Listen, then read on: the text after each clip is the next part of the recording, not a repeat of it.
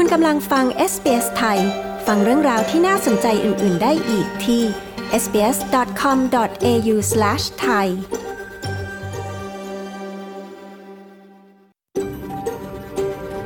SBS, a world of difference. You're with SBS Thai on mobile, online, and on radio. คุณกำลังฟัง SBS ไทยทางโทรศัพท์มือถือ ออนไลน์ และวิทยุ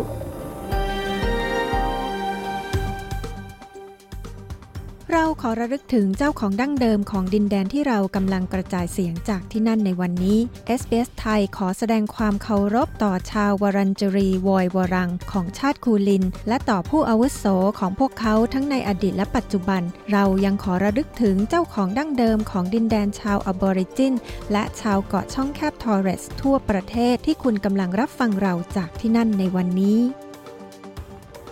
สวัสดีค่ะ ขอต้อนรับเข้าสู่รายการ SBS ไทย ในคืนวันพระหัสบดีที่ 14 กันยายน พุทธศักราช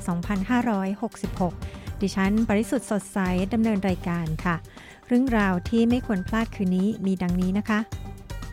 Parks are like people's backyard, so we have signage that encourages people to share and respect the spaces that we provide. And yeah, one thing we don't allow is parking of vehicles or camping in any of our parks. But things like drinking alcohol, we do have certain areas where that's restricted and certain areas where that's not restricted.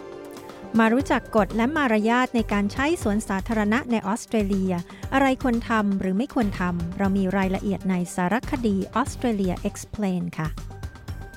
หลังจากนั้นก็จะมีเรื่องที่เขาประกาศเรื่อง proposal ของ migration reform ซึ่งเรื่องเหล่านี้ก็ก็เป็นสิ่งที่อยู่ในนั้นอยู่แล้ว เพียงแต่ว่าพอได้เริ่ม take action จริงๆเนี่ยมันก็อาจจะรู้สึกแบบเอ้ยเริ่มมาใช้จริงๆ แล้วมีการ implement จริงๆ แล้วมันเริ่มน่าตกใจขึ้นในทางปฏิบัติมากขึ้น คุณเกมวิทวัฒน์บุษราคำวง อธิบายผลกระทบต่อนักเรียนไทยเรื่องการเปลี่ยนแปลงกฎวีซ่านักเรียนล่าสุดนะคะ ติดตามฟังกันได้ในรายการ SBS ไทยคืนนี้ค่ะ แต่ช่วงแรกนี้นะคะ ขอเชิญรับฟังสรุปข่าวรอบวันจากทีมงาน SBS ไทยกันก่อนค่ะ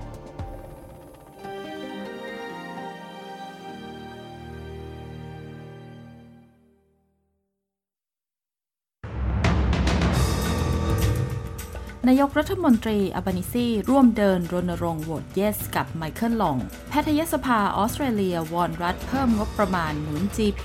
ช่วยผู้ป่วยปัญหาสุขภาพจิต อัตราว่างงานออสเตรเลียคงที่ เป็นเดือนที่ 2 ติดต่อกัน ติดตามสรุปข่าวรอบวันจาก SBS ไทย 14 กันยายน 2566 กับดิฉันชยาดาภา นายกรัฐมนตรีแอนโทนีอัลบานีซีเรียกร้องให้ชาวออสเตรเลียออกมาลงคะแนนเสียงเห็นด้วย หรือ yes ในวันทำการวันสุดท้ายของรัฐสภา ก่อนที่ออสเตรเลียจะเตรียมตัวลงประชามติ เรื่องเสียงของชนพื้นเมืองสู่รัฐสภา ในวันที่ 16 ตุลาคมนี้นายกรัฐมนตรีอัลบานีซีร่วมเดินรณรงค์กับไมเคิลลอง นักเตะฟุตดี้ชนพื้นเมืองระดับตำนาน ในเส้นทางสุดท้ายของการเดินทางจากนครเมลเบิร์นไปยังนครแคนเบรา เมืองหลวงของออสเตรเลีย เพื่อรณรงค์ให้ชาวออสเตรเลียลงคะแนนเสียงว่าเห็นด้วย หรือ yes เพื่อนำความคิดเห็นของชนพื้นเมืองให้มีส่วนร่วมในรัฐธรรมนูญ นายกรัฐมนตรีอาบานิซีกล่าวว่า การเดินของไมเคิลลอง เป็นสัญญลักษณ์ของการลงประชามติครั้งนี้ เพื่อเรียกร้องให้ชาวออสเตรเลียทำสิ่งง่าย เพื่อสนับสนุนความพยายามอย่างไม่ลดละของชนพื้นเมืองดั้งเดิม แพทยสภาออสเตรเลียเรียกร้องให้รัฐบาลจัดสรรงบประมาณเพิ่มเติม เพื่อช่วยเหลือผู้ป่วยที่ประสบปัญหาสุขภาพจิต การเรียกร้องนี้มีขึ้นก่อนการประชุมระดับโลกในเดือนตุลาคม ซึ่งการประชุมดังกล่าวมีจุดมุ่งหมายเพื่อหารือวิธีแก้ปัญหา ว่า GP สามารถช่วยเหลือให้การดูแลผู้ป่วยที่มีปัญหาสุขภาพจิตได้อย่างไร ดรแคทธีอันเดนิส ประธานกลุ่มจิตเวชวิทยาของแพทยสภากล่าวว่า แพทย์ GP ต้องเผชิญปัญหาในการดูแลรักษาผู้ป่วยเรื่องสุขภาพจิตเป็นประจำ อัตราว่างงานของออสเตรเลียคงที่เป็นเดือนที่ 2 ติดต่อกัน โดยที่มีอัตราว่างงานเฉลี่ยที่ร้อยละ 3.7 จากข้อมูลของสำนักงานสถิติแห่งออสเตรเลีย หรือ ABS ประจำเดือนสิงหาคมเผยให้เห็นว่า มีจำนวนผู้ว่างงานลดลง 3,000 คน ในขณะที่มีการจ้างงานเพิ่มขึ้นประมาณ 65,000 ตำแหน่งในระบบเศรษฐกิจ ส่วนอัตราการมีส่วนร่วม ซึ่งเป็นการวัดหาจำนวนที่ชาวออสเตรเลียที่อยู่ในตลาดแรงงาน หรือกำลังหางานนั้น ในเดือนสิงหาคมมีสถิติสูงสุดอยู่ที่ร้อยละ 67 ด้านหัวหน้าฝ่ายสถิติแรายงานของ ABS Beyond Jarvis กล่าวว่า เดือนนี้มีอัตราการจ้างงานที่เพิ่มสูงขึ้น หลังจากที่ลดลงเล็กน้อยในเดือนกรกฎาคมที่ผ่านมา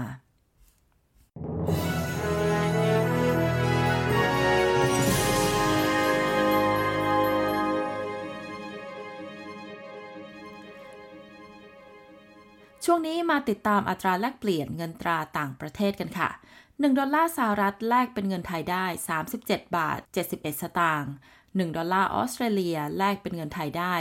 22 บาท 93 สตางค์1ดอลลาร์ออสเตรเลียแลกเป็นเงินดอลลาร์สหรัฐได้ 64 เซนต์ค่ะ มาฟังพยากรณ์อากาศทั่วฟ้าออสเตรเลียในวันพรุ่งนี้วันศุกร์ที่ 15 กันยายนนะคะ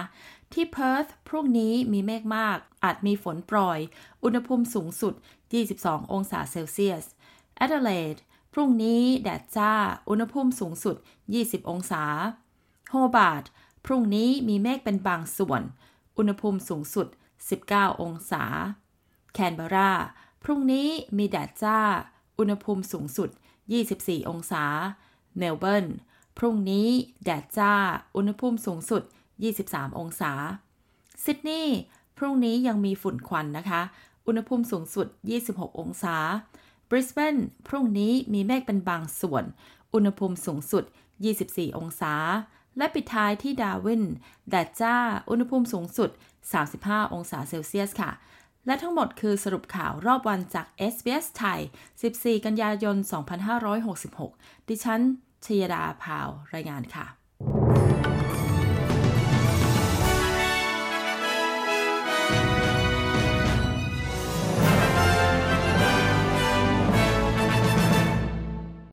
คุณกำลังอยู่กับ SBS ไทย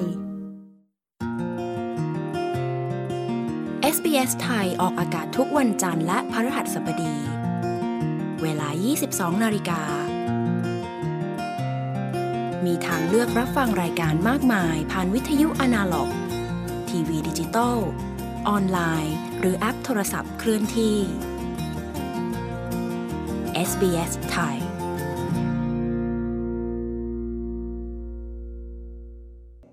คุณกำลังฟังรายการ SBS ไทยกับดิฉัน ปริสุทธ์สดใสนะคะ ในรายการคืนนี้เรามีเรื่องราวน่าสนใจทั้งเรื่องกฎและมารยาท ในการใช้สวนสาธารณะในออสเตรเลีย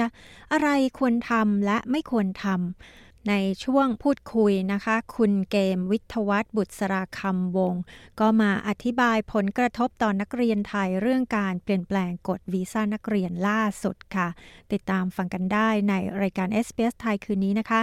แต่ช่วงนี้มาฟังเรื่องความปลอดภัยในการทำกิจกรรมทางน้ำรับอากาศที่จะอุ่นขึ้นในช่วงสุดสัปดาห์นี้ในหลายพื้นที่ของออสเตรเลียค่ะ วิจัยโครงการใหม่เตือนถึงความเสี่ยงในการจมน้ำที่เพิ่มขึ้นในช่วงวันหยุดนักขัตฤกษ์ต่างๆ ในช่วง 12 เดือนที่ผ่านมามีผู้เสียชีวิตจากการจมน้ำแล้ว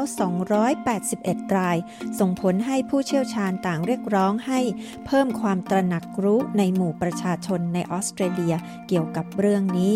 คุณแอดริอานาวอนสต็อก ผู้สื่อข่าวของ SBS News มีรายงานเรื่องนี้ ดิฉัน ปริสุทธ์สดใส SBS ไทย เรียบเรียงและนำเสนอค่ะ National Drowning Report หรือรายงานด้านการจมน้ำทั่วประเทศ ที่เพิ่งได้รับการตีพิมพ์ในวารสารสาธารณสุขของออสเตรเลีย และนิวซีแลนด์ ชี้ถึงข่าวที่ไม่ค่อยดีนัก การวิจัยโดยสมาคม Royal Life Saving Society Australia และ Surf Life Saving Australia ระบุถึงความเสี่ยงในการจมน้ำที่เพิ่มขึ้นในช่วงวันหยุดนักขัตฤกษ์ช่วงเทศกาลและวันหยุดยาว ดรจัสมินลอสนักวิจัยของ Surf Life Saving Australia กล่าวว่า มีความจำเป็นเร่งด่วนที่ผู้คนจะต้องวางแผนเรื่องความปลอดภัย ในการทำกิจกรรมทางน้ำไว้ในแผนการท่องเที่ยวด้วย แม้ว่าจะเป็นแค่การไปเช้าเย็นกลับก็ตาม Tragically, this report come about because 281 people have lost their lives due to drowning in the past 12 months. น่าเศร้าที่รายงานนี้เกิดขึ้นเนื่องจากมีผู้เสียชีวิตจากการจมน้ำ 281 รายในช่วง 12 เดือนที่ผ่านมา การวิจัยของเราชี้ว่าความเสี่ยงในการจมน้ำมีมากกว่า 2 เท่า ในวันหยุดนักขัตฤกษ์ต่างๆ และสูงกว่านั้นในช่วงวันหยุดยาว นั่นเป็นเพราะคนออกไปหาความสนุกสนาน และอาจไม่ได้หยุดคิดหรือหยุดเพื่อมองดูอันตราย หรือสังเกตดูคลื่นทะเลดูด ประชาชนไม่ได้ใช้เวลาตรวจสอบอันตรายต่างๆ ที่อาจอยู่รอบตัว และอาจไม่ได้คิดถึงวิธีที่ดีที่สุด ในการวางแผนว่าจะทำกิจกรรมอย่างปลอดภัยได้อย่างไร ดรลอส นักวิจัยโครงการนี้กล่าวรายงานพบว่าการเสียชีวิตจากการจมน้ำในเด็ก ตั้งแต่วัยทารกจนถึงอายุ 4 ปี ลดลง 33%เมื่อเทียบกับค่าเฉลี่ยในช่วง 10 ปี คุณจัสตินสกา CEO ของสมาคม Royal Life Saving Society ออสเตรเลียกล่าวว่า เขาต้องการเห็นตัวเลขเหล่านี้ลดลงมากกว่านี้อีก uh, child drowning continues to reduce in this country uh, we've reduced drowning about by 53%การจมน้ำของเด็กยังคงลดลงอย่างต่อเนื่องในประเทศนี้ เราได้ลดการจมน้ำลงราว 53%ในช่วง 20 ปีที่ผ่านมา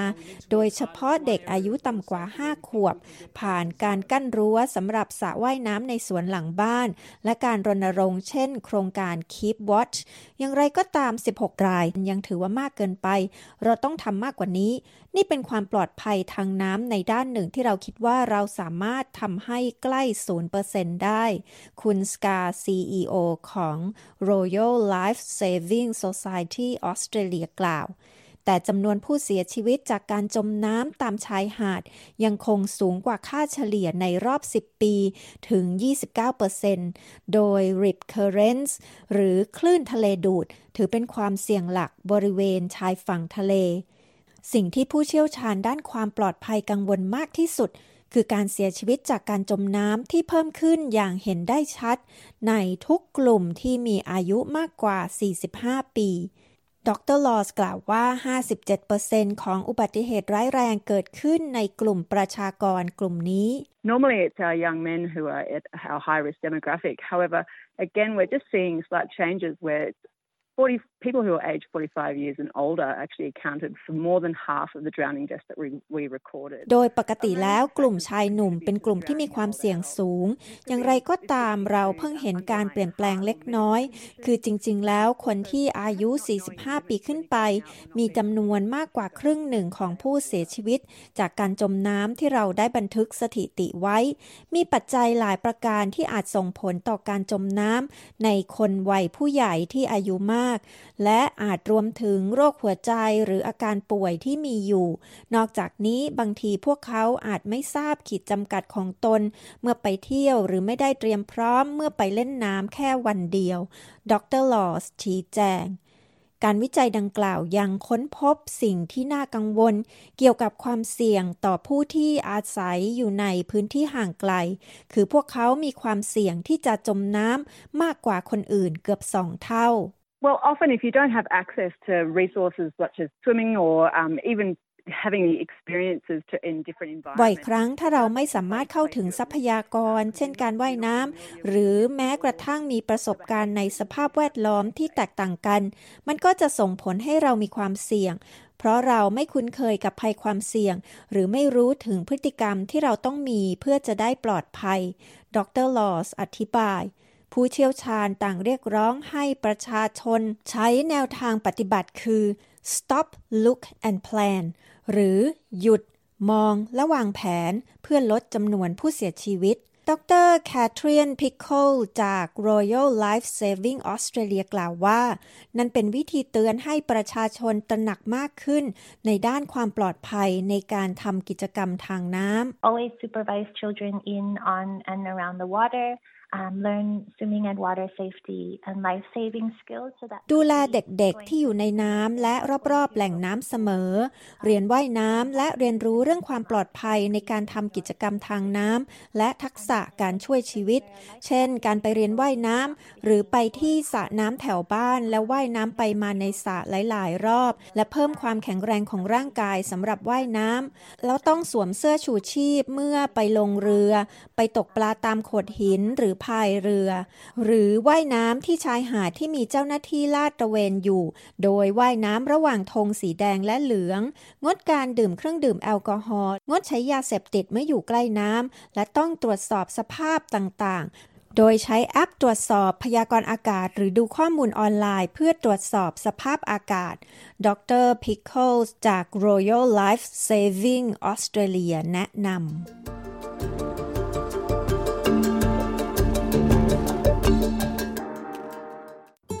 SBS SBS SBS SBS SBS SBS Radio SBS ไทยบนวิทยุ ออนไลน์ และบนโทรศัพท์เคลื่อนที่ของคุณ คุณกำลังฟัง SBS ไทยกับดิฉัน ปริสุทธ์สดใสค่ะ คุณสามารถไปอ่านข่าวและฟังพอดแคสต์ที่น่าสนใจจากเราได้ที่เว็บไซต์ของ SBS ไทยนะคะ ช่วงนี้เรามีบทความเกี่ยวกับว่าทำไมคนจนถึงมีค่าใช้จ่ายในชีวิตประจำวัน สูงกว่าคนทั่วไป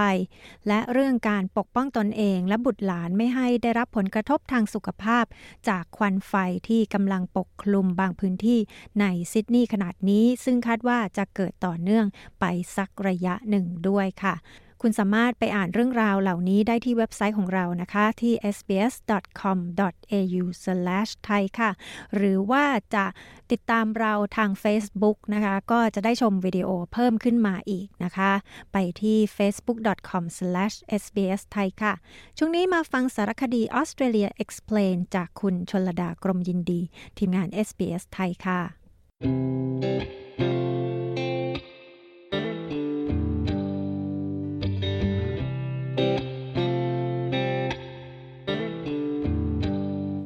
สวนสาธารณะนะคะ เป็นสถานที่ที่เรามักจะพาสุนัขไปเดินเล่น ไปผ่อนคลาย พักผ่อนสังสรรค์กับเพื่อน ไปปิกนิก บาร์บีคิว หรือทำกิจกรรมอื่นๆ ไม่ว่าคุณจะไปสวนสาธารณะเป็นประจำ หรือไปสำรวจพื้นที่สีเขียว การทราบถึงกฎและมารยาทนะคะ จะช่วยรับประกันความเพลิดเพลินของทุกคนได้ค่ะ Australia Explain นะคะ คุณโซอี้ทอมไมดูผู้สื่อข่าวของ SBS มีรายละเอียดเรื่องนี้ค่ะ ดิฉันชลดากรมยินดี SBS ไทย เรียบเรียงและนำเสนอค่ะ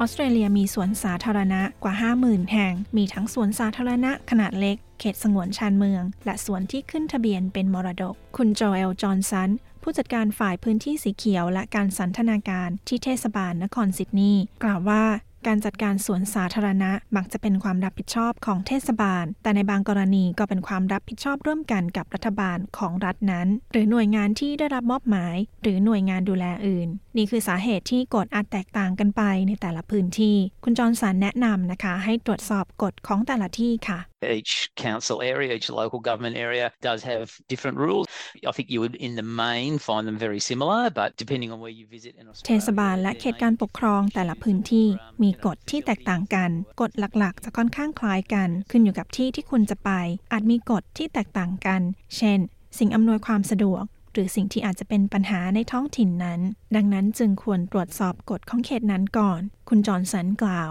กฎระเบียบในการใช้สวนสาธารณะนะคะมีเพื่อความปลอดภัย และเพื่อความแน่ใจว่าทุกคนสามารถใช้สวนสาธารณะร่วมกันได้อย่างสันติ กฎบางประการนะคะมักจะใช้กับสวนสาธารณะในบริเวณเมือง เช่น การห้ามตั้งแคมป์แต่ก็ยังมีกฎระเบียบที่แตกต่างไปอีกค่ะ Parks are like people's backyard, so we have signage that encourages people to share and respect the spaces that we provide. And yeah, one thing we don't allow. เรามีป้ายที่ส่งเสริมให้ประชาชนแบ่งปัน และเคารพสถานที่ สิ่งหนึ่งที่เราไม่อนุญาต คือการจอดรถ หรือการตั้งแคมป์ในสวนสาธารณะ เรามีพื้นที่บางส่วนที่ห้ามดื่มแอลกอฮอล์ ดังนั้นสิ่งสำคัญคือควรตรวจสอบป้ายที่สวนสาธารณะ และเรายังมีป้ายที่เป็นรูปภาพ เพื่อให้สามารถเข้าใจได้ง่าย คุณจอห์นสันอธิบาย ทางด้านคุณแซมมี่โดบินสันเเป็นคุณแม่ลูกสองค่ะ และเป็นผู้อำนวยการร่วมของ Mama Knows Melbourne เว็บไซต์แนะนำสถานที่ท่องเที่ยวฟรีสำหรับครอบครัวที่มีเด็กๆ และเธอได้ไปสวนสาธารณะหลายแห่งในเมลเบิร์น จะกล่าวว่ากฎของสวนสาธารณะส่วนใหญ่จะไม่จำกัดการทำกิจกรรมของผู้ปกครองและเด็กๆ อย่างไรก็ตามกฎของสวนสาธารณะขนาดใหญ่ จะแตกต่างไปค่ะ Places like botanical gardens where you can't kick a football and there might be some you know regulations about ball sports สถานที่อย่างสวนพฤกษศาสตร์ หรือ botanical garden ไม่อนุญาตให้คุณเล่นฟุตบอล และอาจมีกฎบางอย่างเกี่ยวกับการเล่นกีฬา หรือบางแห่งมีกฎเรื่องการรวมตัวกันเป็นกลุ่มใหญ่ คุณโดบินสันกล่าวและเมื่อพูดถึงมารยาทในสวนสาธารณะ และสนามเด็กเล็ก คุณโดบินสันกล่าวว่าส่วนใหญ่ มักเป็นเรื่องของสามัญสำนึก things like taking your rubbish with you if you can or finding a rubbish bin to use before you leave cleaning up after yourself สิ่งอย่างเช่น การนำขยะกลับไปกับคุณด้วย หรือทิ้งขยะลงถังทำความสะอาดก่อนที่จะออกไป ตรวจสอบให้แน่ใจว่าเด็กๆ เล่นเครื่องเล่นที่เหมาะสม เช่น หากคุณอยู่ในบริเวณสำหรับเด็กเล็ก คุณจะไม่ให้เด็กโตไปเล่นสไลเดอร์กับเด็กเล็ก ซึ่งอาจจะดูน่าอันตราย ดังนั้นมันเป็นเรื่องของสามัญสำนึกเด็กๆ น้อยๆ คุณโดบินสันอธิบาย และควรคำนึงถึงผู้อื่นนะคะ หากคุณเลือกจัดงานวันเกิดของลูกของคุณที่สวนสาธารณะ just need to be I guess mindful about noise making sure you're not bringing the biggest boombox you've got and keeping things under control in terms คุณแค่ต้องระวังเรื่องเสียงรบกวน คุณไม่ควรใช้เครื่องเสียงขนาดใหญ่ และคุณควบคุมเด็กๆ ที่วิ่งเล่นไปมา และนำอุปกรณ์ที่คุณนำมาตกแต่ง หรือใช้ในปาร์ตี้กลับบ้านไปด้วย คุณโดบินสันแนะนำอย่างไรก็ตามนะคะ โดยปกติแล้วการรวมตัวกันเพื่อทำบาร์บีคิวในสวนสาธารณะ จะเป็นไปตามลำดับก่อนหลัง การรวมตัวกันเป็นกลุ่มใหญ่ เพื่อจัดงานแต่งงาน หรือการฉลองส่งท้ายปี หรือกิจกรรมที่จะมีคนเข้าร่วมจำนวนมาก หรือแฝงเชิงพาณิชย์ ควรมีการจองหรือขออนุญาต คุณจอห์นสันจากเขตเทศบาลนครซิดนีย์ยกตัวอย่าง We have a few spots that are popular for weddings. So, for example, Observatory Hill Park is very popular for weddings, so you do need to book in those locations and events that would เรามีจุดยอดนิยมสำหรับงานแต่งงานอยู่ 2-3 แห่ง เช่น Observatory Hill Park เป็นที่นิยมที่จะจัดงานแต่ง ซึ่งคุณควรจองสถานที่ก่อน และงานที่ต้องขออนุญาต หรืองานที่จะมีผลกระทบกับสวนสาธารณะ คอนเสิร์ต ตลาด หรือกิจกรรมเชิงพาณิชย์ ที่คุณจะมีการขายของ สิ่งเหล่านี้ต้องขออนุญาตเสียก่อน ทีมดูแลสถานที่จะพิจารณาสิ่งที่คุณอยากทำพวกเขาจะบอกว่าได้หรือไม่ได้ และจะอนุญาต โดยระบุเงื่อนไขของการใช้สถานที่ คุณจอห์นสันอธิบายถ้าหากว่าคุณผู้ฟังนะคะ วางแผนที่จะทำบาร์บีคิว อย่าลืมตรวจสอบป้ายห้ามใช้ไฟ หรือตรวจสอบจากเว็บไซต์ของเทศบาล เพื่อดูเกณฑ์การจุดไฟจากไม้ หรือจากถ่าน และควรตรวจสอบคำเตือนเรื่องการจุดไฟ หรือการห้ามจุดไฟด้วยค่ะสำหรับเทรนเนอร์ส่วนตัวที่มีคลาสออกกำลังกาย หรือสุขภาวะในสวนสาธารณะ อาจต้องขออนุญาตจากเทศบาล และในบางกรณีต้องชำระค่าธรรมเนียมด้วยค่ะ ผู้ก่อตั้งและผู้บริหาร Fitness Enhancement Scott Hunt ธุรกิจเทรนเนอร์ส่วนตัวที่มีสาขา 3 รัฐ และเชี่ยวชาญเรื่องการออกกำลังกายกลางแจ้ง เขาอธิบายถึงการขออนุญาตสำหรับคลาสฝึกสอนส่วนตัวในสวนสาธารณะที่เมืองบริสเบน If you're training less than 10 people at once, see typical one-on-one, two-on-one personal training, you need a permit, but it's free. หากคุณเทรนลูกค้าน้อยกว่า 10 คนต่อครั้ง เช่นการฝึกแบบตัวต่อตัว หรือ 2 ต่อ 1 คุณต้องขอใบอนุญาต ซึ่งไม่เสียค่าใช้จ่าย หากคุณมีกลุ่มมากกว่า 10 คน คุณต้องขออนุญาต ซึ่งราคาประมาณ 1,200 ดอลลาร์ต่อปี เพราะคลาสของคุณจะกระทบต่อสิ่งแวดล้อมและชุมชนมากกว่า คุณฮันต์อธิบาย เหตุผลของระเบียบการสำหรับกิจกรรมเชิงพาณิชย์ในสวนสาธารณะของเทศบาล คือเพื่อรักษามาตรฐานด้านสาธารณสุข และความปลอดภัยของประชาชน The great thing about them saying you need a permit is it helps them check that personal trainers are actually qualified and insured who are working in the parks. การที่เทศบาลให้คุณขออนุญาต หรือเพื่อช่วยให้พวกเขาตรวจสอบว่าเทรนเนอร์ส่วนตัวนั้นมีคุณสมบัติจริงหรือไม่ และมีประกันที่ทำงานในสวนสาธารณะหรือไม่ เพียงเพราะว่ามีบางคนที่ดูเก่งที่สวนสาธารณะ ไม่ได้หมายความว่าพวกเขาจะมีประกัน มีคุณวุฒิมีการลงทะเบียน และปลอดภัยสำหรับคุณคุณฮันต์กล่าว และแม้ว่ากฎระเบียบการใช้สวนสาธารณะจะชัดเจนสำหรับทั้งบุคคล และเจ้าของธุรกิจ หากคุณไม่แน่ใจ การใช้แนวทางที่สุภาพและเคารพผู้อื่น เป็นแนวทางที่ดีเสมอ What does council actually crack down on? They tend to only act on complaints. If you're not upsetting the community, which you probably shouldn't, เทศบาลจะทำอะไร พวกเขามักจะดำเนินการเมื่อมีการร้องเรียน หากคุณไม่รบกวนชุมชน ซึ่งคุณไม่ควรทำอยู่แล้ว โดยเฉพาะหากคุณเป็นเจ้าของธุรกิจ คุณก็จะไม่มีปัญหาอะไร ดังนั้นผมคิดว่าแค่มีมารยาทเคารพและตระหนักว่านี่ไม่ใช่สวนสาธารณะของคุณ แต่เป็นสวนสาธารณะของชุมชน และรักษาสิ่งแวดล้อมด้วย คุณฮันแนะนำ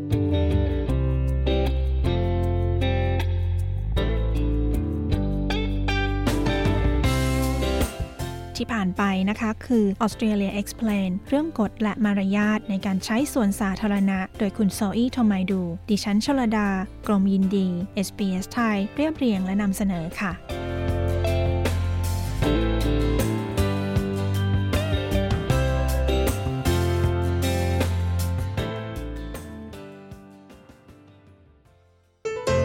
คุณกำลังฟัง SBS Thai You're listening to SBS Thai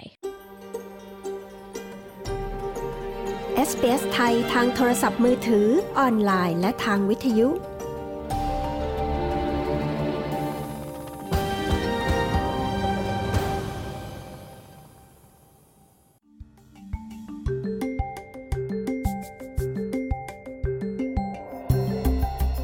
การเรียนภาษาอังกฤษเปลี่ยนชีวิตคุณได้ คุณรู้หรือไม่ว่าคุณสามารถพัฒนาทักษะภาษาอังกฤษ และเรียนรู้วัฒนธรรมออสเตรเลียได้พร้อม ๆ กัน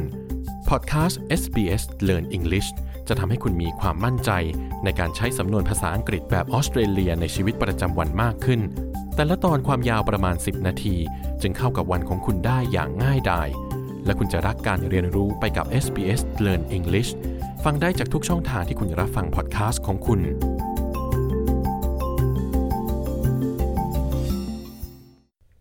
วงพูดคุยนะคะ เราก็จะมาคุยกันเรื่องการเปลี่ยนแปลงกฎวีซ่านักเรียนล่าสุด ว่ากระทบต่อวงการศึกษาออสเตรเลียและนักเรียนไทยอย่างไร ติดตามบทสัมภาษณ์เรื่องนี้ ได้จากคุณชยาดาพาวทีมงาน SBS ไทยค่ะ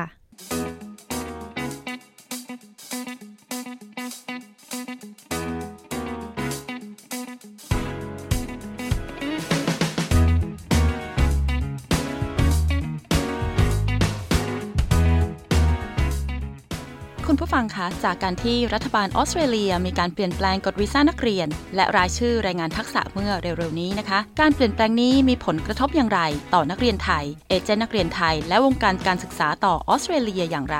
วันนี้เราจะมาพูดคุยประเด็นนี้กับคุณวิทวัฒน์บุษราคำวง หรือว่าคุณเกมนะคะ ผู้อำนวยการฝ่ายบริหารจาก Beyond Study และเจ้าของเพจไทยวาคลับกันค่ะ สวัสดีค่ะคุณเกม สวัสดีครับคุณแอนค่ะวันนี้ขอบคุณมากนะคะ ที่เข้ามาสัมภาษณ์กับ s อ s ไทยถึงในห้องส่งในนครเมลเบิร์นเลยค่ะ ยินดีครับ ค่ะคุณเกมคะจากการที่รัฐบาลประกาศกฎด้านวีซ่านะคะ ไปเมื่อ2-3อาทิตย์ที่แล้วเนี่ยมีเสียงตอบรับหรือว่ามี feedback ยังไงบ้าง จากกลุ่มนักเรียนไทยที่กำลังจะเข้ามาเรียนที่ออสเตรเลียค่ะ ว่าก็เป็นช่วงที่เขากำลังตื่นเต้นกันครับ ว่ามีเหมือนตั้งแต่กลางปีมาแล้วเรื่อยๆมาเนี่ยก็จะมีเรื่องของการประกาศจากทางฝั่งทางรัฐบาลเนาะว่าจะมีแบบว่าในเรื่องของการเปลี่ยนแปลงของ student visa เนี่ยก็จะเป็นเรื่องใหญ่เรื่องหนึ่ง นักเรียนก็จะมีผมใช้คำว่า mix feedback ละกัน ว่าแบบว่ามีทั้งที่แบบว่าเออ มันก็ต้องเป็นอย่างนี้กับฝั่งที่แบบว่า เอ๊ะมันมันเริ่มน่ากลัวไหมอะไรแบบเนี้ยครับ ค่ะ การที่กฎที่เปลี่ยนแปลงเนี่ยค่ะคือมีการคาดการณ์ไว้ก่อนไหมคะว่ามีการเปลี่ยนแปลงด้านนี้เข้ามาหรือว่ามันเหมือนกับว่าอยู่ๆก็เซอร์ไพรส์มาเลยจริง ๆ ค่อนข้างคาดการณ์ได้อยู่แล้ว เพราะว่าถ้าเราไปอ่าน budget ของของทางรัฐบาลออสเตรเลียตั้งแต่ช่วงประมาณเดือนเมษเนี่ยเขาก็จะเขียนพวกนี้เรื่องพวกนี้น่าจะมีเกิดขึ้นอยู่แล้วครับ แล้วก็หลังจากนั้นก็จะมีเรื่องที่เขาประกาศเรื่อง proposal ของ migration reform ซึ่งเรื่องเหล่านี้ก็ก็เป็นสิ่งที่อยู่ในนั้นอยู่แล้ว เพียงแต่ว่าพอ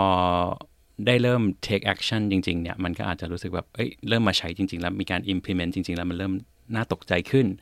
ในทางปฏิบัติมากขึ้นอะไรเงี้ยครับ ปัจจุบันนี้นะคะ มีนักเรียนไทยที่เข้ามาเรียนต่อในออสเตรเลียนี่คิดเป็นประมาณกี่คนคะมีประมาณประมาณกี่เปอร์เซ็นต์ของนักเรียนต่างชาติ อันนี้ผมเพิ่งไปดู Data มาล่าสุดของเดือน ถึงเดือนมีเราดึงได้ถึงเดือนจูนนะครับณปัจจุบันก็นักเรียนไทยเนี่ยณเดือนจูน 2023นี่มีอยู่ที่ประมาณ 23,000 กับอีก 75 คนนะครับ แล้วก็อันนี้อันนี้เราอยู่เป็นอันดับที่ประมาณอันดับที่ 7 จากนักเรียนต่างชาติทั้งหมดนะฮะ ถ้านับรวมทั้งหมดจริง ๆ อันนี้เขาไม่ได้สรุปเปอร์เซ็นต์แต่ผมคิดว่าน่าจะอยู่แบบอันดับหนึ่งเนี่ยอันนี้เราพูดถึงเทียบให้ฟังว่าอันดับหนึ่งจะอยู่ที่ประมาณ1นึ่งแสนสามหมื่นคนเป็นประเทศจีนรองลงมาเป็นประมาณแสนคนที่อินเดียอะไรอย่างเงี้ยดังนั้นนักเรียนไทยอันดับ7เนี่ยผมว่าก็ตีว่าเราอาจจะอยู่แถวๆไม่ถึง 10%ของทั้งหมดอะไรประมาณนี้ครับค่ะแต่ก็อันดับ 7 ก็ถือว่าก็เป็นอันดับที่สำคัญเหมือนกันนะคะก็สำคัญอยู่ในท็อป10ใช่ครับสำคัญใช่ใช่ถือว่าถือว่าแบบว่า pick up ได้เร็ว แล้วก็กลับมาอยู่ใน top 10 แล้ว แล้วก็ช่วงก่อนหน้านี้ถ้าเกิดนับ Data ปีที่แล้วด้วยเนี่ยน่าจะไปอยู่ในช่วง top 5ได้อยู่เหมือนกันครับ แต่ช่วงนี้ช่วงนี้กลับมาอยู่ใน top 10 แล้วในเรื่องเด่นๆ ของการเปลี่ยนแปลงกฎวีซ่านะคะ ในเรื่องหนึ่งก็คือมีการปรับขึ้นเงินออม 17%นะคะ เป็นเงินประมาณ 24,505 ดอลลาร์เงินออมตรงนี้ค่ะ ก็คือจะต้องเป็นเงินที่นักเรียนมีในบัญชีก่อนที่จะเข้ามาศึกษาต่อหรือเปล่าคะ ใช่ครับ คือปกติแล้วก่อนที่จะขอ student visa ได้เนี่ย ก็จะมีเรื่องของการที่เราจะต้องแบบแสดงเรื่องของ financial ให้ทาง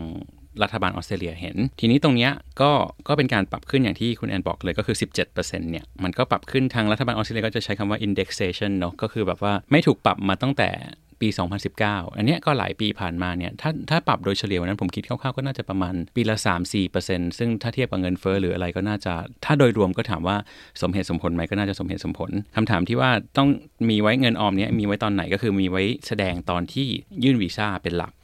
แล้วตอนที่เรามาเรียนต่อใช้ชีวิตในออสเตรเลียเนี่ยเราสามารถที่จะดึงเงินออมตรงนี้มาใช้ได้ไหมคะ หรือว่าจะต้องการันตีไว้ในแบงก์ได้ครับสามารถนำมาใช้ได้ก็คือจริง ๆ แล้ว purpose ของเขาก็คือว่าในเงินตัวเนี้ยเราสามารถนำมาใช้ใช้จ่ายในระหว่างการใช้ชีวิตอยู่ในออสเตรเลียได้ โดยปกติแล้วเงินออมตรงนี้ครับ มันก็จะรวมถึงค่าครองชีพปีแรก 24,000เนี่ยผมเข้าใจว่าเป็นค่าครองชีพปีแรก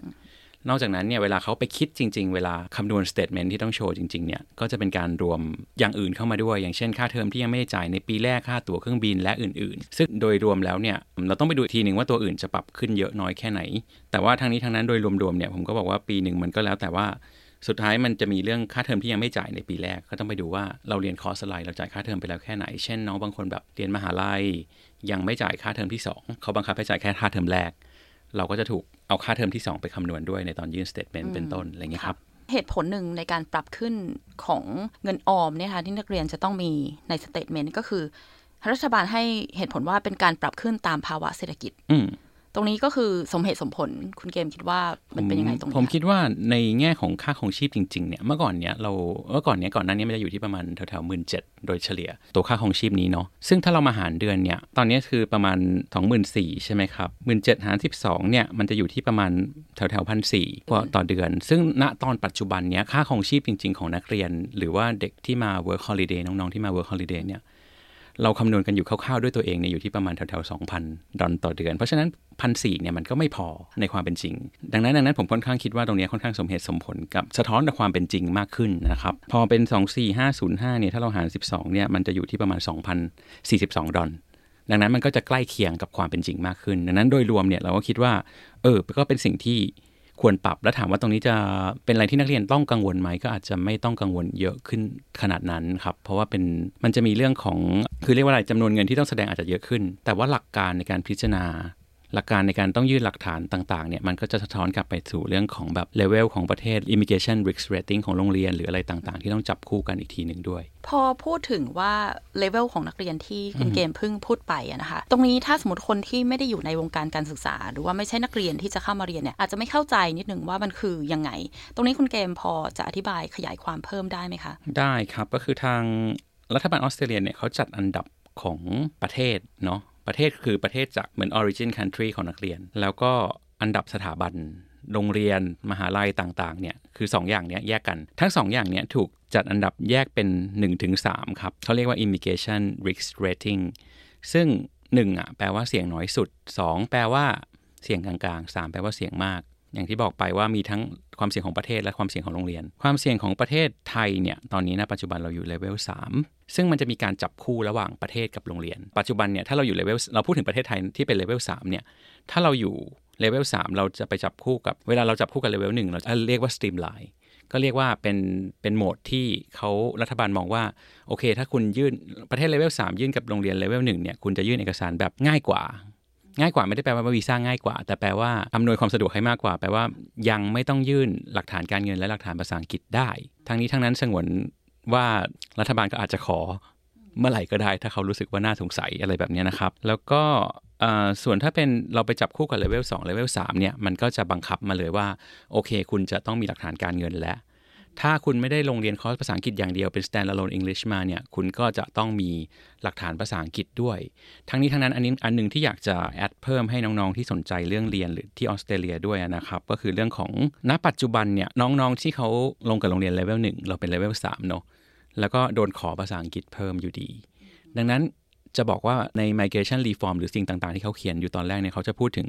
ภาษาอังกฤษที่น่าจะสำคัญมากขึ้นด้วย ดังนั้น point หนึ่งที่อยาก address ก็คือเรื่องของ ถ้าเตรียมตัวภาษาได้ดีเลยเนี่ยก็ยิ่งเป็นประโยชน์กับตัวเองหนึ่งสำหรับนักเรียนเองมันมีประโยชน์ว่า เราลงเรียนได้อย่างเหมาะสมกับตัวเอง สมมุติว่ารู้ว่าภาษาเลเวลเท่านี้ มันควรจะเรียนเท่านี้เพื่อไปจบที่เลเวลเท่านั้นอะไรแบบนี้นะครับ แล้วโรงเรียนเลเวล1นะคะที่เป็นโรงเรียนอะเรียกว่าชั้นนำก็ตาม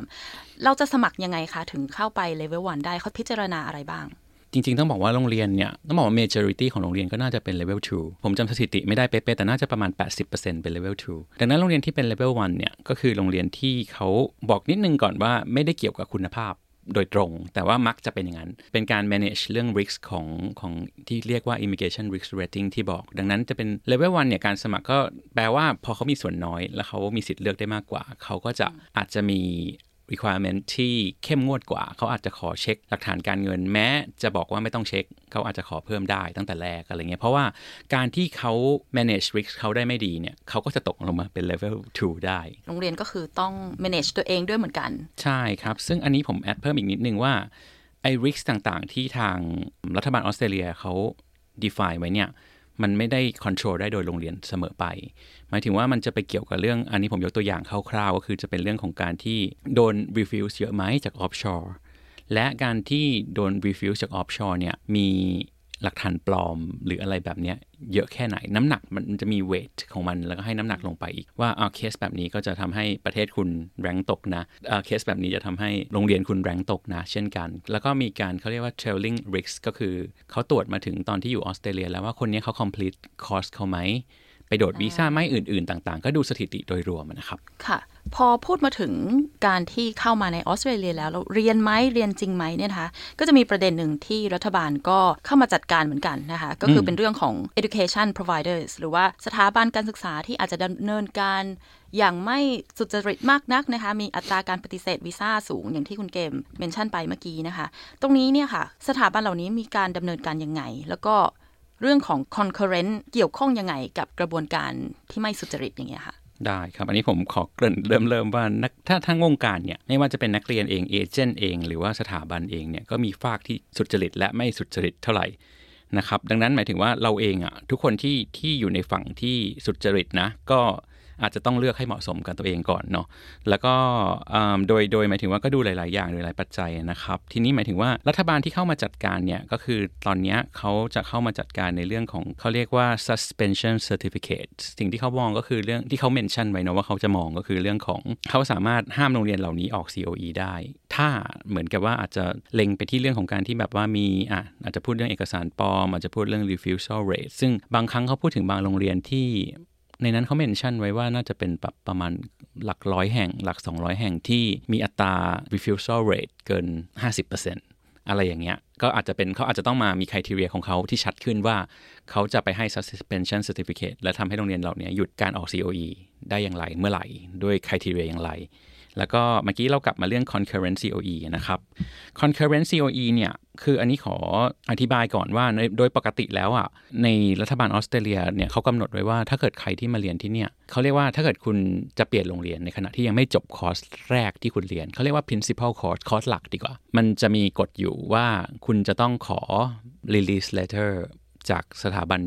แรกก่อน ถึงจะไปได้ โดยที่อันนี้ต้องพูดว่ายังไม่จบ principal course ครบ 6 เดือน principal course แปลว่าคอร์สหลักหมายความว่าน้องบางคนเนี่ยลง certificate 3 certificate 4บวกด้วย diploma คอร์สหลักของคุณคือ diploma คอร์สสุดท้าย ถ้ายังไม่ครบ 6 เดือนคุณต้องไปขอ release อ่าถ้าขอ release letter แล้วโรงเรียนแรกเขาบอกว่าไม่ให้ ก็คือย้ายไม่ได้ ทีนี้หมายถึงว่านั่นก็คือโรงเรียนไม่สามารถออก COE พร้อม ๆ กันได้ในระบบ มีช่องโหว่อยู่นิดนึงที่เขาเรียกว่า concurrent enrollment หรือ COE ตรงเนี้ยพอยหลักคือจะช่วยนักเรียน เพราะว่าเอ้ยเขาเขาจบไม่ทันเขาสามารถเอ้ยออกให้เรียนภาษาบวกด้วยคอร์สปอโทไปพร้อม ๆ กันได้นะ ในเวลาสั้นๆ ตรงเนี้ยเรียกว่า concurrent แต่ตรงเนี้ยถูกเอามาใช้ในแบบที่ผิดที่อ่านจากอาร์ติเคิลต่างๆ ของต่างประเทศด้วยเหมือนกันนะครับก็จะบอกเหมือนกันว่าจะมีหลักๆ เลยคนที่จะมาใช้อะไรแบบเนี้ยก็คือการที่แบบ enroll มาในคอร์สแพงๆก่อน แล้วก็ไปหาโรงเรียนที่อาจจะใช้คำว่า dodgy กว่า แล้วก็ออก concurrent ให้ แล้วก็ก็ออกพร้อมกันไม่สนไม่สนใจ release letter เพราะธรรมดาโรงเรียนแรกจะไม่ปล่อยอ่าพอเป็นอย่างเงี้ยเขาก็เลยบอกว่าก็มีคนทำอย่างนี้เยอะ คนที่ทำแบบนี้จำนวนเพิ่มขึ้นเยอะ เขาก็เลยบอกว่าโอเคไม่ไหวแล้ว ดังนั้นรัฐบาลบอกว่าไม่ต้องทำแล้ว ไม่ให้ออกตรงนี้ล้วก็แปลว่านักเรียนก็จะเสียประโยชน์ในเรื่องของ uh, concurrent ตรงนี้ไปสำหรับคนที่ คนที่ genuine เนาะว่าแบบสมมติว่ามีกรณี urgent ที่ต้องทำก็ทำไม่ได้ละต้องเรียนเป็นลำดับขั้นตอนไปเป๊ะๆส่วนโรงเรียนที่ dodgy หรือว่านักเรียนที่เขาซีกอะไรแบบเนี้ยเขาก็จะทำแบบนี้ไม่ได้ตั้งแต่ตอนที่รัฐบาลประกาศไปเช่นกัน จากการที่รัฐบาลนะคะลดโควต้าแรงงานทักษะ หรือว่าเป็นสกิลไมเกรนก็ดีที่สามารถจะยื่นขอ PR ได้ค่ะ ตรงนี้นี่กระทบกับวงการนักเรียนไทย หรือว่า student agent ของไทยยังไงบ้าง ผมว่ามีผลกระทบอยู่ส่วนหนึ่ง เพราะว่าตอนนี้ต้องพูดว่านักเรียนที่เขา genuine แล้วก็ตั้งใจจะ migrate มาจริง ๆ เนี่ย ก็จะถ้าอันนี้ต้องปรึกษากับ migration agent เป็นหลักเนาะแต่ว่าหลักการของการ migrate เนี่ย มันก็จะอยู่ที่จังหวะด้วยอยู่ดีว่าแบบว่า ณ ปัจจุบันน้องๆ ที่บางคนเขาเรียนยาวๆเนี่ยเขาก็จะมองว่าอ๋อตอนนี้ยังไม่รับแต่หนูมีวีซ่าหลังเรียนจบ 5 ปี มันจะมีจังหวะที่รับเยอะตอนไหนอันดังนั้นคือสิ่งที่รัฐบาลช่วย นะครับเด็กที่อยู่ใน journey ที่มันยาวอยู่แล้วเนี่ยเขาก็จะมองว่า โอเค fine ไม่เป็นไร แต่ถ้าแต่ถ้าคนที่เขายังไม่เห็นภาพรวมเขาอาจจะตกใจบ้างว่าแบบเฮ้ยเขาไม่รับแล้วหรือเปล่านะ อะไรอย่างเงี้ยแต่อย่างโดยภาพรวมจริงๆมันก็ขึ้นขึ้นลงลงเนาะดังนั้นดังนั้นผมก็บอกว่าภาพของว่ากระทบกับ migrant เยอะไหมผมว่าตลาดไทยนักเรียนไทยเนี่ยกำลังเป็นเป็นช่วงเริ่มของการ migrate มาเป็น skill migrant มากขึ้น อันนี้ดูจากสถิติปี 2020-2021เนี่ยร้อยเปอร์เซ็นต์เนี่ยเราเป็นเราเป็น skill migrant อยู่ที่ไม่ถึง 5%ของของคนไทยทั้งหมด ช่วงโควิดเนี่ยเรายังไม่ได้เป็นตลาดแบบ skill migrant เท่าไหร่แต่ช่วงหลังโควิดมาเนี่ยทุกคนจำนวนมากขึ้นคนสนใจมากขึ้นเนี่ยก็จะมองตรงนี้มากขึ้นดังนั้นผมว่าเป็นช่วงช่วงที่กำลัง เริ่มของเทรนด์นะครับ ดังนั้นคนที่เขาสนใจจริงๆเนี่ยก็จะมองว่าแบบว่า เออ เป็น เป็นโอกาสแหละ แล้ว skill migrant ที่นักเรียนไทยนะคะ หรือว่าคนที่ seek permanent residency ในออสเตรเลียเอง ที่จะสมัครเข้ามามากที่สุด ตรงนี้คุณเกมพอจะทราบไหมคะว่าว่าเทรนด์มันอยู่ประมาณสายงานอาชีพไหนไอทีหรือว่าวิศวะอะไรอย่างนี้หรือเปล่าคะที่ดู Data ขึ้นมาเหมือนกันนะครับ ก็คือว่าณปัจจุบันเราต้องบอกว่าไอ้ journey ของ skill migrant นี่มันยาว เราก็เลยยังไม่ยังไม่เห็นว่านักเรียนที่จะมาเรียน ตอนนี้ได้ได้เป็น skill workers ไปเลยตอนไหน แต่ว่าณปัจจุบันเนี่ยเทรนด์ที่เราเห็นมากขึ้นก็คือนักเรียนสนใจเรียน higher education มากขึ้น สิ่งที่นักเรียนไทยสนใจแบบถ้า traditionally ก็คือเป็น business เยอะกว่าเทรนด์ของปีนี้ก็ยังเห็นว่า business ก็ยังเป็นอันดับต้น ๆ อยู่ แต่ว่าลองลงมาเนี่ยเราจะเห็นว่า IT พวกสาย STEM วิศวะต่างๆ เหล่านี้ขึ้นมา แล้วก็จะมีสายที่ไปทาง teaching กับ nursing อะไรอย่างเงี้ยครับที่นักเรียนสนใจมากขึ้น ก็คือ โดยรวมเนี่ยมันจะเป็น higher ed เยอะขึ้นในความหมายว่าถ้าคนที่จัดการกับเรื่องเรื่องค่าเทอมได้เนี่ย higher ed มันก็จะดีตรงที่ว่ามันมีไอวีซ่าหลังเรียนจบให้ระยะยาวกว่า อีกการเปลี่ยนแปลงหนึ่งที่ที่เกิดขึ้นในเมื่อไม่กี่วันที่ผ่านมานี้ก็คือเรื่องของ post study work visa ของตัววีซ่าคนที่สมมติว่าไม่ใช่ higher ed เนี่ยสาขาที่เป็นเทรดส่วนมากเนี่ยเขาจะคือเคยจะได้ 2 ปีก่อนช่วงโควิดที่เป็นรีแลกซ์ให้ อนนี้ก็จะเหลือ 1.5 ปีแล้ว ดังนั้นเด็กๆ ที่เขาเลือกคอร์สกันก็ต้องมา ผมว่าตัววีซ่าหลังเรียนจบเนี่ยก็จะเป็นตัวหนึ่งที่ไปตัดเหมือนกันว่าเออเขาจะไปตรงไหน แล้วก็เรื่องของการเงินอะไรแบบนี้ครับ ดังนั้นภาพรวมก็คือผมว่าถ้าเป็นสาย higher ed เนี่ยก็จะเป็นที่บอกไปว่าเป็นแบบสาย STEM ก็คือว่าวิศวะ IT แล้วก็เป็นสาย health กับ teaching ถ้าเป็นสายเทรดก็จะเป็นทางแบบก็ยัง majority ก็ยังเป็นเชฟอยู่ คุณเกมคะจากกฎที่เปลี่ยนแปลงที่พูดมาทั้งหมดเนี่ยค่ะบวกกับสภาพเศรษฐกิจ ที่ค่าครองชีพก็แพงขึ้นในออสเตรเลียนะคะ คุณเกมคิดว่าออสเตรเลียเองยังเป็น destination ของ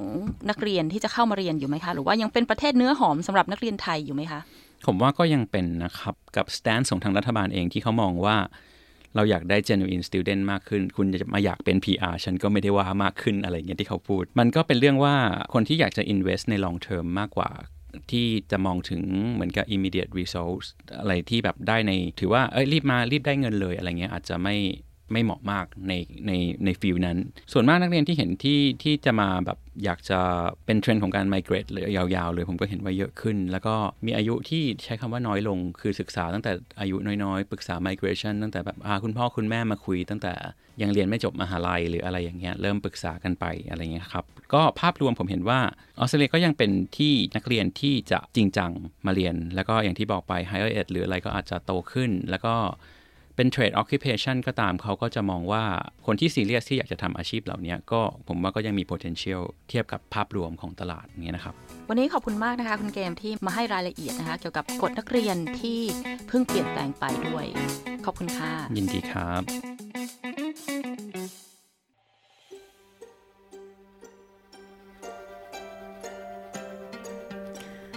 ณผู้ฟังคะ คุณสามารถฟังรายการคืนนี้ซ้ำอีกครั้งนะคะ ได้ที่ sbs.com.au/thai นะคะ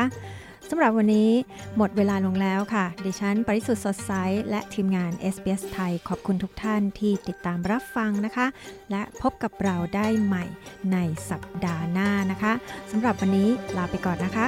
ราตรีสวัสดิ์ค่ะ กดไลค์แชร์และแสดงความเห็นไป follow SBS ไทยทาง Facebook